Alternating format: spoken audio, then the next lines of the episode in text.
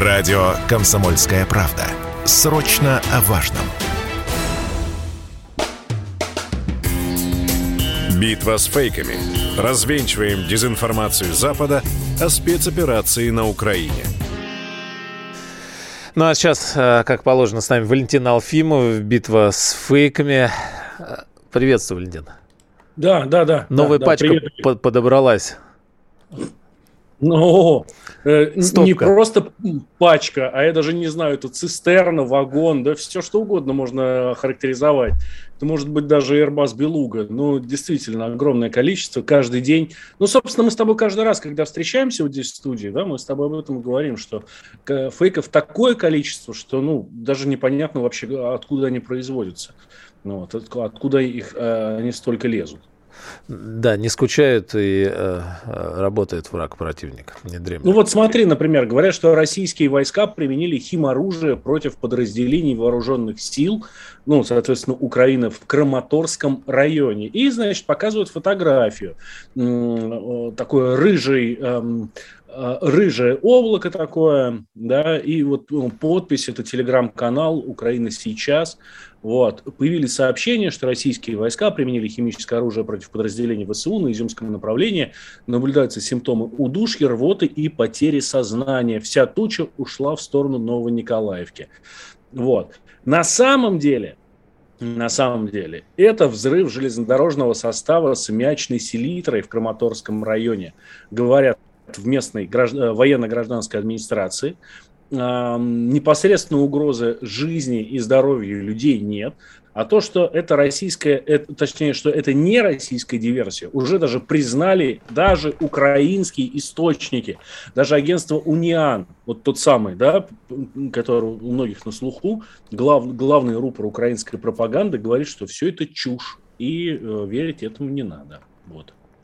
Угу. Валь, а сразу, э, раз э, затронули тему провокации, в эти минуты Минобороны России сообщает, что располагает сведениями о подготовке как раз очередных провокаций с целью обвинения наших военных в применении оружия массового поражения с последующим э, проведением расследования по сирийскому сценарию. А позволяющему сфабриковать нужные доказательства и назначить виновных. Все данные есть, и, к, к сожалению, как раз вот, да, и химикаты токсичные, биологически поражающие агенты, ну, в общем, страшные вещи. Давай напомним, что сирийский сценарий, это, помнишь, атака на... это химическая атака якобы войск Асада. Самая яркая картинка оттуда, которая только могла быть, это мальчик маленький, которого поливают водой в госпитале, бедный, несчастный, потому что его там хлором или еще чем-то засыпало. А потом наши корреспонденты, Саша Коц в частности, отыскали семью этого мальчика, поговорили с родителями, вот, и сказали, что да нет, просто прибежали, мы типа там пошли в больницу, к нам прибежали какие-то люди, начали поливать водой и снимать на камеру. Все, ребенок был в шоке, поэтому у него такое лицо. Вот. Ну, а какая разница? Провокация-то уже есть, и попробуй докажи. А так же, как пробирку, которую трясли тогда. Э, да, Колин Павел, тот самый, тот самый. Представляешь, вот достаточно просто сахарного песка насыпать в пробирку, потрясти, и все, и можно уже э, удар по стране. Открывать. И никто ни за да, что не ответил. Но и здесь вот тоже э, наши военные говорят, что вызывает обеспокоенность факты поставки на Украину антидотов, фосфора, органических отравляющих веществ. Только в этом, вот всего казалось, ну май, правда, уже. В 2022 году по запросу Минздрава Украины из США доставили более 220 тысяч ампул с атропином, а также препаратов для дезинфекции. В общем, киевский режим э, страшнейшие вещи, не только, э, ну и вот детские э, истории с травлением детей, инфицированием туберкулезом, так что, конечно, от них ждать чего угодно можно. А, и, ну, хорошо, что наши военные предупреждают, да, вот постоянно подготовки очередных провокаций.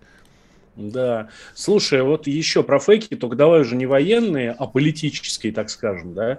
Гардиан, известное британское издание, пишет, что четыре российских губернатора ушли со своих постов из-за экономических санкций и связанных с ними трудностей. А, ну, как я уже сказал, это Гардиан пишет, да, помним мы, что накануне пять, видишь, даже не четыре, а пять, у Гардиан очень плохие источники. Да, устаревшие. Вот, пять губернаторов подали в отставку. вот, до срока окончания своих полномочий. Ну, мы прекрасно понимаем, да, как на самом деле происходит, что это такое. Санкции никакого отношения не имеют к досрочному прекращению полномочий губернаторов. Обычный процесс, ну, совершенно электоральный. Вот. Они уходят в отставку для того, чтобы ну, провести свою предвыборную кампанию ну, перед выборами, которые у нас, я напомню, в един день голосования, это там в начале сентября. Да? А, действительно, об окончании своих полномочий заявили глава Томской области, Кировской, Саратовской, Рязанской области и Республики Марий-Эл. Вот. А, ну, как я уже сказал, да, ну, это все электоральная история, поэтому не надо верить никому и всяким гардианам, которые лучше нас с вами разбираются в российской внутренней политике. Да. Вот. Ну вот, кстати, политолог Павел Фельман, а, вот я сейчас буквально наткнулся на его комментарий, говорит, что ситуации, когда сразу несколько глав регионов уходят в отставку или сообщают о нежелании участвовать в очередных губернаторских выборах, случались и в прошлом. Это становится своеобразным политическим ритуалом, который соответствует управленческой логике федерального центра. Ну, в общем, все в порядке, переживать не стоит по этому поводу. Да не, ну а, эм, собственно, даже вот по их логике выделили там 4 или 5 регионов, да, значит, э, санкции как будто бы только на, на эти регионы, что ли, повлияли. На какие-то персоналии могли и повлиять, безусловно, но стратегически, э, если говорить о масштабах страны, э, совершенно обычная история, связанная с э, ротацией. Да, ой, слушай, а здесь вот э, СМИ, э, средства массовой информации, как мы знаем, да, эту замечательную аббревиатуру, рассказывают нам, что сотрудников московского метрополитена э, мобилизуют, чтобы отправить их в, на спецоперацию. Вот. И кто не согласен, тех увольняют. Представляешь, вот даже такие вещи нам... Мне сразу в голову пришел Харьков с метрополитеном и Киев. Я подумал, вот э, уже пора восстанавливать, э, налаживать работу метрополитенов в Харькове. Ох, э, такое ощущение, как будто рядом тебе там подсказывает Сергей Мордан, наш, наш И совершенно его риторика. Он здесь недалеко, да. Слушайте, ну вы понимаете, да, что это все фейк. На самом деле все сотрудники московского метро продолжают работать.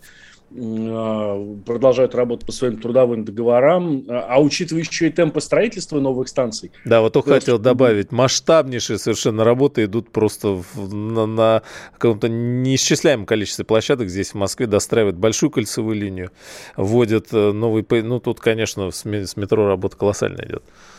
А, ты знаешь, и здесь я недавно как раз, когда очередную порцию Владимир Путин с Сергеем Собяниным открыли на э, станции московского метро, я как раз поймался на мысли, что они это делают уже в прямом смысле слова, прям пачками.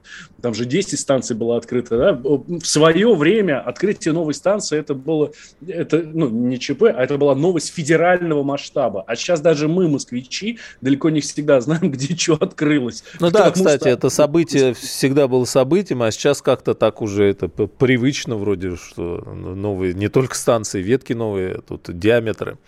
Так что никто никуда да. не уехал, а уедет, когда надо будет запускать метрополитен в Харькове и в Киеве. Такие времена настанут все равно, безусловно. Что надо будет запускать, я имею в виду. на, этом, на этой позитивной ноте я разрешите мне отклониться. Спасибо. Валя Валентин Алфимов э, борется с фейками. Обязательно продолжит это делать, потому что э, просто как из гранатомета сыпется ложь и неправда на уши простых людей. Радио «Комсомольская правда». Только проверенная информация.